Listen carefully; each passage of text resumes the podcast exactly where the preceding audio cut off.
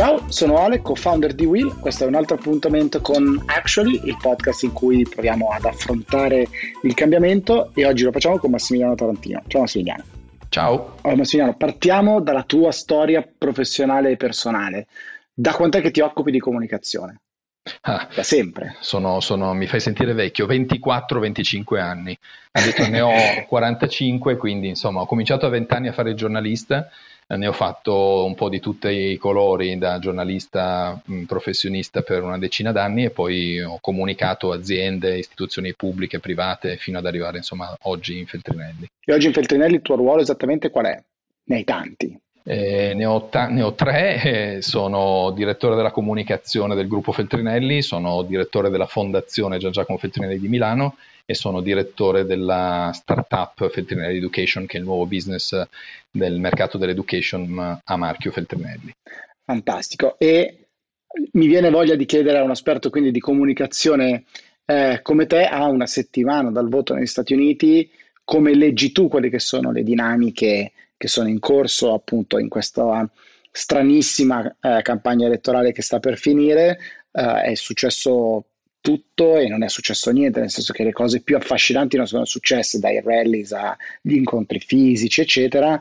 Sono successi, sono avvenuti due dibattiti davvero complicati, ma abbiamo visto eh, fare a, all'uno e all'altro candidato esattamente quello che ci aspettavamo. Trump che polarizza e Biden che prova invece a fare il bravo ragazzo, diciamo così. Quanto paga polarizzare?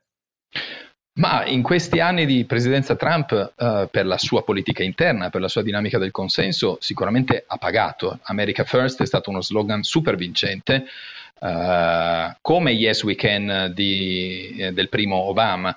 America First ha significato anche eh, una politica di eh, isolamento dell'America, degli Stati Uniti d'America rispetto al dominio internazionale. Quindi regredisco, eh, metto eh, come priorità assoluta della mia politica e della mia economia il benessere dei miei cittadini, quindi una politica enormemente spostata verso una posizione eh, suprematista, eh, ma questo poteva essere fatto eh, probabilmente anche un pizzico di eh, democrazia e di spirito democratico in più in questa presidenza avrebbe aiutato Trump nel momento in cui l'avrebbe fatto con una politica anche di tolleranza e di diversità eh, razziale su cui si fondano gli Stati Uniti d'America. Invece la polarizzazione non è stata solo polarizzazione tra Stati Uniti e resto del mondo e viva gli Stati Uniti, ma è stato anche all'insegna, all'interno di una polarizzazione tra bianchi e neri, tra eh, omologati e diversi e quindi una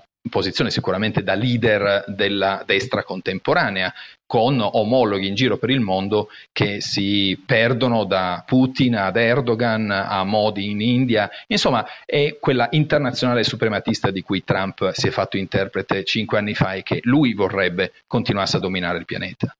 Sì, che è, una, è uno strano dire, um, risultato di quello che è un po' la comunicazione di questi tempi. Lui ha esaltato tutto, esaltato in un senso, quindi amplificato, diciamo così, quindi amplificato una comunicazione sempre all'estremo, sempre uh, impulsiva, con un twittatore folle, eh, e questo l'abbiamo imparato a conoscere nel corso del tempo ed effettivamente ha, ha polarizzato anche è stato incapace di fare un passo indietro rispetto a quelli che sono stati degli atti di violenza. Gliel'hanno anche chiesto di fare in uno dei dibattiti e eh, proprio, proprio, non ci è riuscito uh, a farlo. Dall'altra parte Biden prova a mandare un messaggio completamente contrario. Secondo te sì. con successo?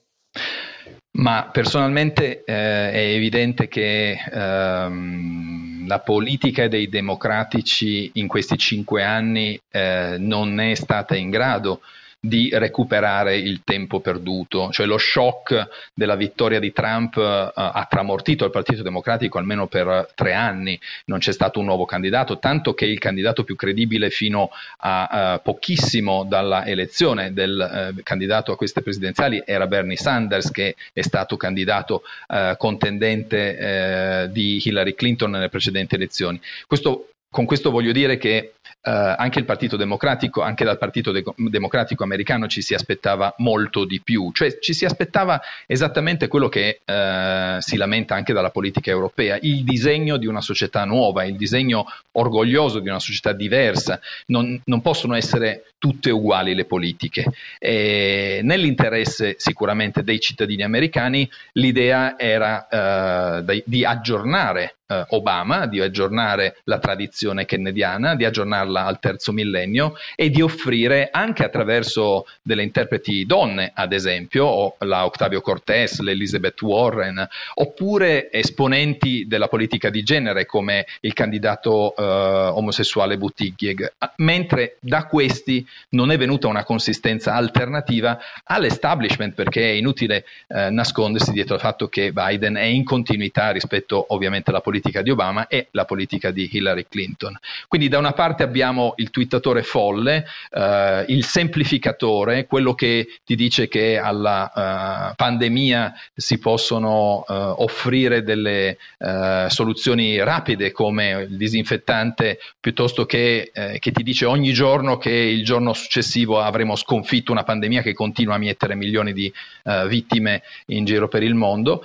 E, e, dall'altra parte non abbiamo un ragionamento articolato che ti propone una visione evoluta eh, del pianeta, una visione green, una visione radicale. Eh, hai un cerchiobottismo eh, che oggi sì sta pagando perché le, eh, tutti i sondaggi danno eh, favorevole Biden, ma eh, ci si poteva aspettare sicuramente qualcosa di più.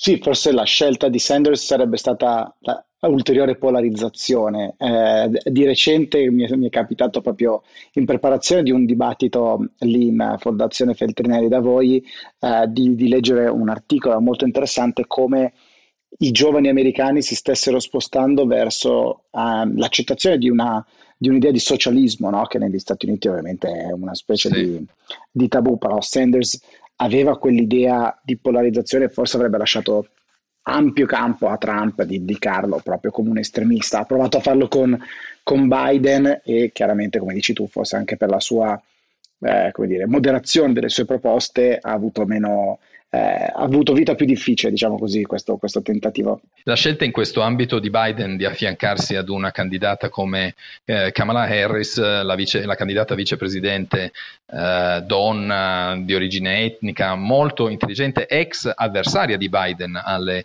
eh, primarie dei democratici, è sicuramente un segno in avanti, cioè è, un, è, una evoluzione di un messaggio politico che appunto, come cercavo di dire prima, ha bisogno di nuove sfide, ha bisogno di nuovo orgoglio. Sì, da, dall'altra parte lei ricordo che le faceva una domanda appunto come dicevi tu, no?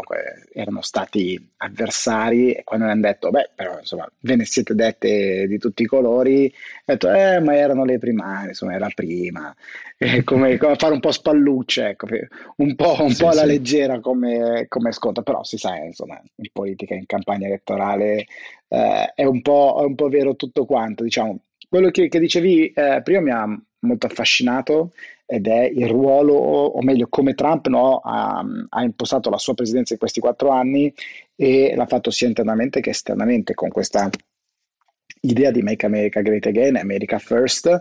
Naturalmente, non so se mm. hai ascoltato uno degli ultimi podcast um, eh, con uh, il professore olandese che è riuscito a entrare nel profilo di Twitter di Trump provando cinque volte la sua password, la quinta era, quarta o quinta era MAGA 2020, straordinario, per continuità del suo, del suo pensiero, però questa sua idea di polarizzazione all'estero un po' ha funzionato, no? perché l'ha sempre messa sullo scontro duro, diretto, l'ha fatto con la Cina, l'ha fatto con la Nord Corea e forse ha premiato in politica estera questa, questo sedersi al tavolo sempre in maniera aggressiva. Cosa dici?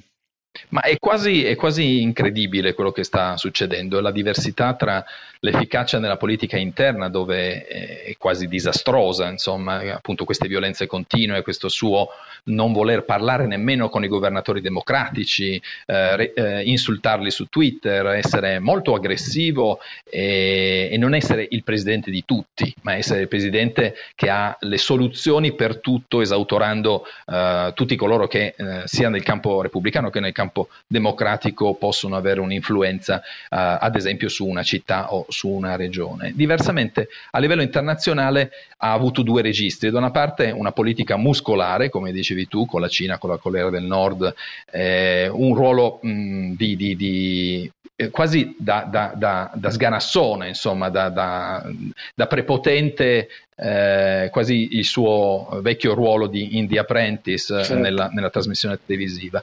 Mentre in Medio Oriente si è lasciato consigliare da persone molto lungimiranti che probabilmente mosse da eh, ragioni di affari legate al mondo arabo, stanno ottenendo dei risultati che eh, in, negli ultimi vent'anni erano assolutamente insperati, cioè un avvicinamento del mondo arabo ad Israele, una uh, diversità nelle relazioni tra i filo arabi vicini alla Palestina e invece il mondo arabo che sta stringendo degli accordi senza precedenti con Israele, determinando una nuova ondata di eh, pace, dei presupposti per un nuovo periodo di pace in quel continente. Ma è interessante l'esito di questa nuova politica trampiana americana, che è chiaramente il filo rosso tra l'America e Israele e tra i due politici eh, di destra, cioè Trump e il presidente israeliano, a determinare, sta avendo come reazione l'irrecrudescenza del eh, radicalismo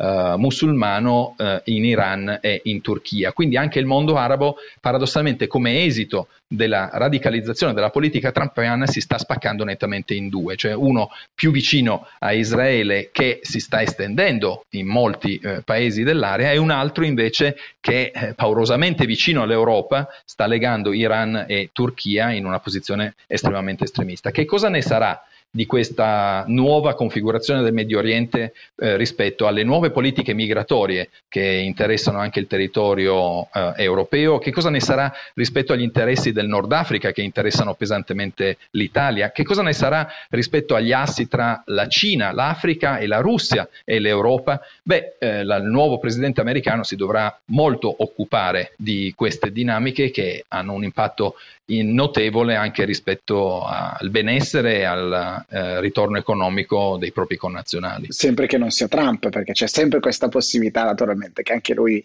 eh, vinca nonostante i sondaggi ovviamente abbiano in maniera costante insomma, determinato un gap fra, fra i due candidati. Se, se, posso tornare a quello che, che, dicevi prima, è sicuramente affascinante, c'è da dire che eh, per un bel po' in questi suoi quattro anni di presidenza ehm, l'idea dell'America First di Make America Great Again in un certo senso sembrava funzionare perché eh, si è trovato in una fase di progressiva crescita economica, il mercato negli Stati Uniti andava bene, il mercato azionario andava molto bene, c'erano dei, dei paesi, delle aziende che sembrava stessero riportando dei eh, lavori negli Stati Uniti e come dire aveva Ehm, sicuramente dei, dei, buoni argomenti anche in politica eh, interna, naturalmente poi a un certo punto è come collassato davanti a lui proprio ehm, più si avvicinavano le elezioni, paradossalmente perché appunto con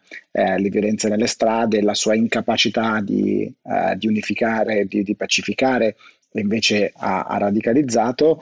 E anche eh, un po' ci siamo scordati forse questo tira e molla sempre molto aggressivo, sempre mu- molto muscolare, non solo adesso Stati, nella, nel Medio Oriente, ricordiamo quello che era successo eh, sul tema della capitale e, e dell'ambasciata no? eh, statunitense in Israele, certo, ma certo, anche con, certo. con, la certo. Nord Corea, con, con, la Cina, quindi una, un'ambivalenza. Dall'altra parte, che mondo gli aveva lasciato Obama nel 2016? Prova a fare la domanda cattiva, provocatoria, a livello di politica estera un ruolo degli Stati Uniti davvero complesso tra la Libia, il Medio Oriente, tutto quello che era successo, non proprio.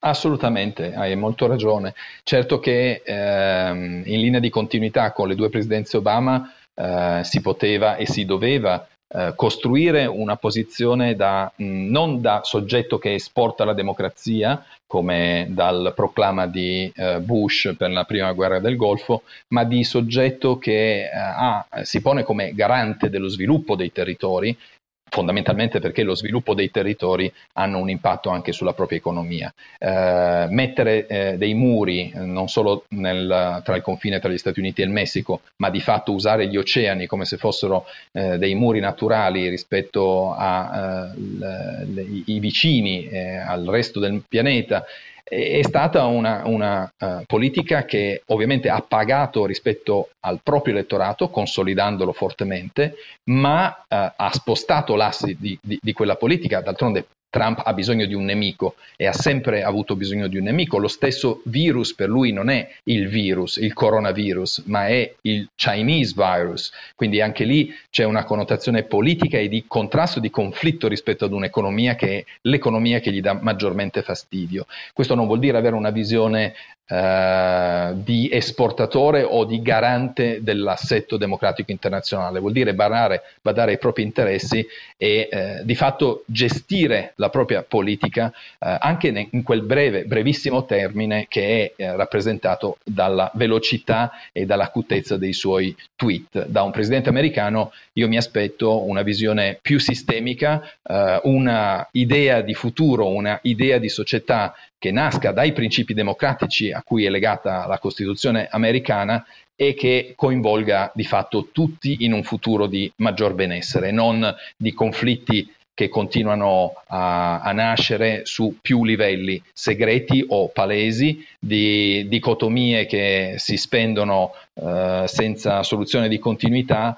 e di fatto ne abbiamo molto molto bisogno. Da ultimo volevo solo ricordare quanto dal mio punto di vista senza senso Trump ha provato a stabilire delle connessioni con uh, centri di ricerca per acquistare eh, la ricerca rispetto all'individuazione uh, di un vaccino uh, Covid. Ecco, quel tipo di aggressività economica è esattamente quello verso la quale non dobbiamo andare, cioè dobbiamo andare eh, a mio giudizio, verso un futuro con un uh, progresso condiviso, con un benessere condiviso e con delle soluzioni che vanno incontro al miglioramento delle qualità di vita di tutti. Però per, per, permettimi di tornare a quello da cui siamo partiti, cioè dalla comunicazione.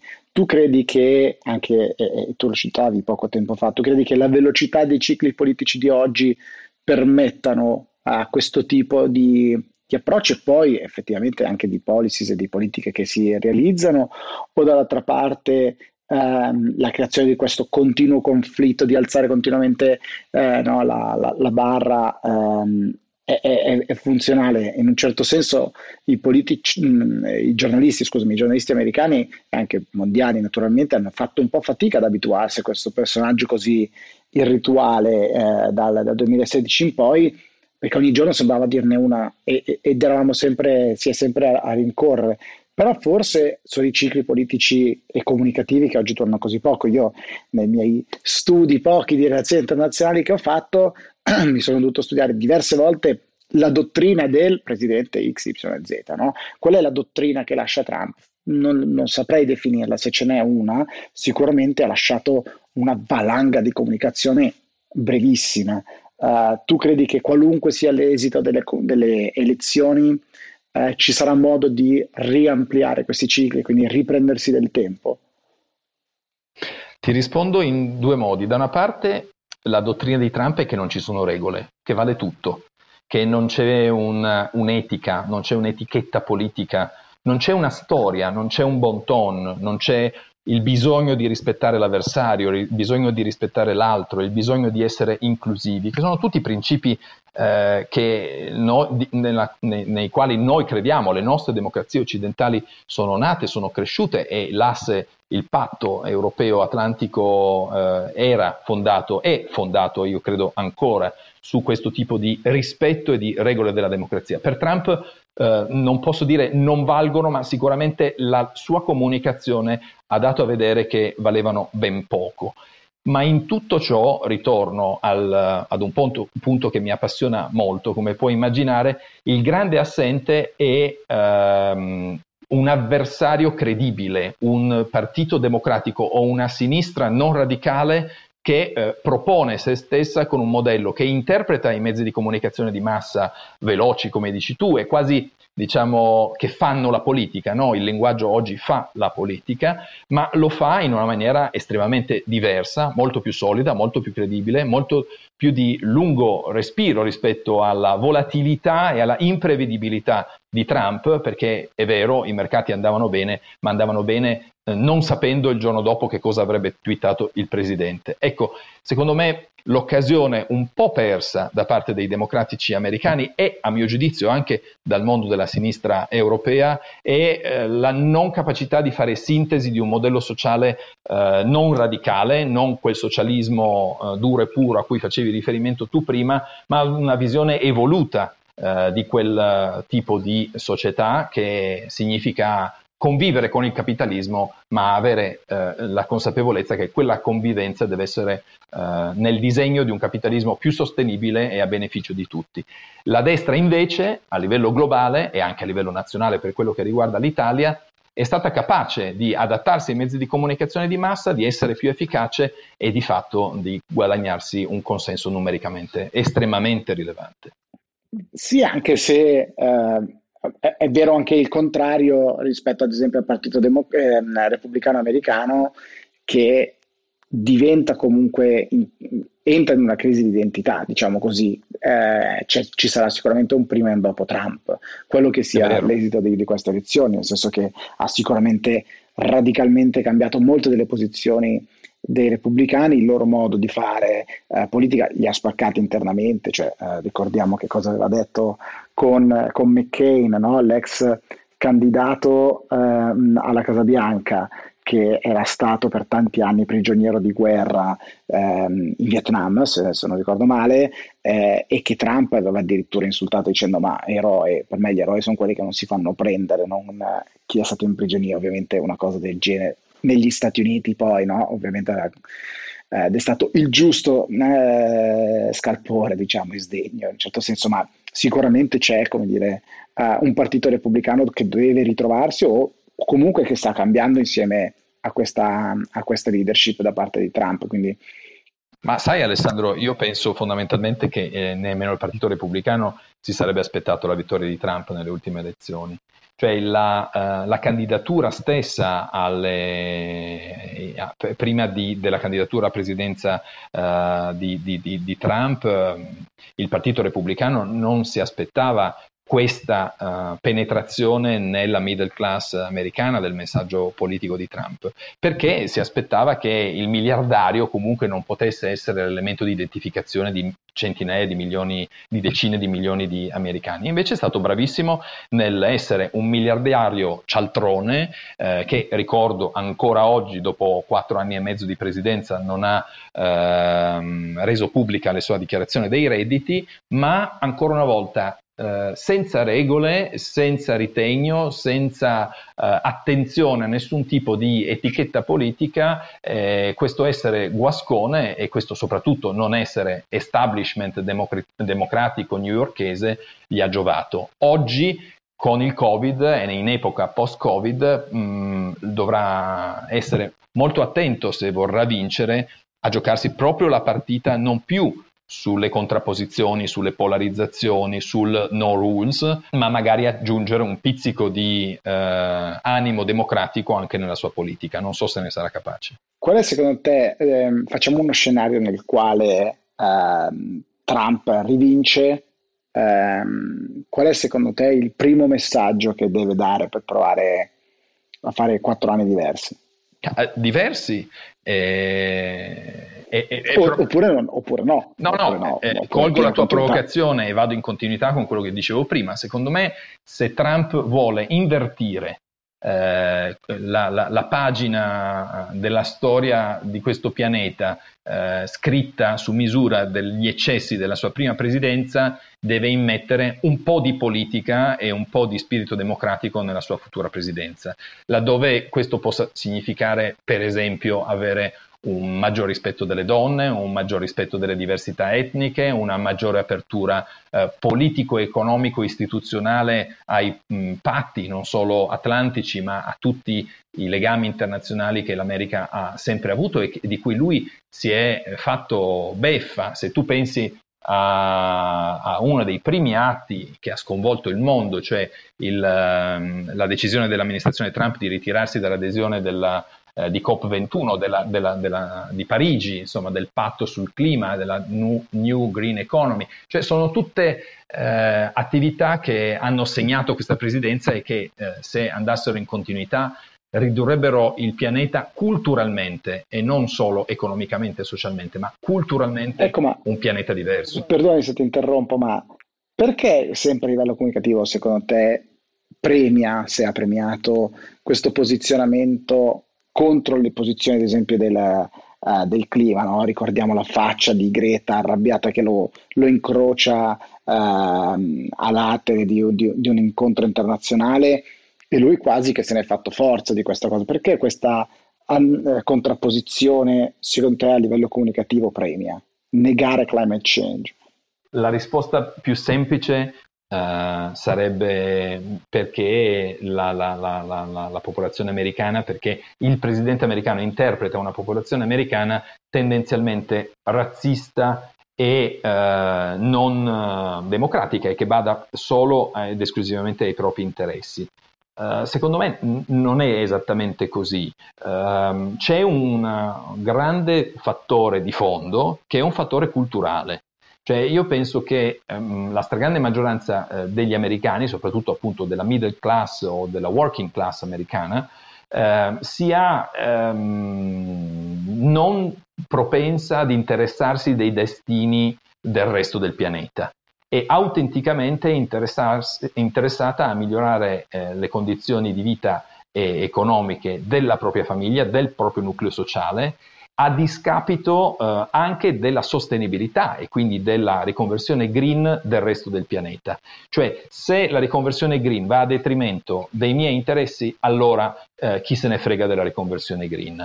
Ed è questo eh, che io definisco un fattore culturale, perché è, sicuramente un fattore economico, ma è prima di tutto un fattore culturale. Siamo sullo stesso pianeta. Se le conseguenze della modalità di fare economia degli Stati Uniti eh, hanno un impatto eh, non solo su di, su, sugli abitanti degli Stati Uniti, ma su tutto il resto del mondo, come è di tutta evidenza, eh, non può essere eh, no, il risultato di questo non può appartenere solo al resto del mondo, ma deve partire dalla consapevolezza degli Stati Uniti di invertire un'attività insostenibile che ad esempio è quella che basa tutta l'economia sul fuel and gas.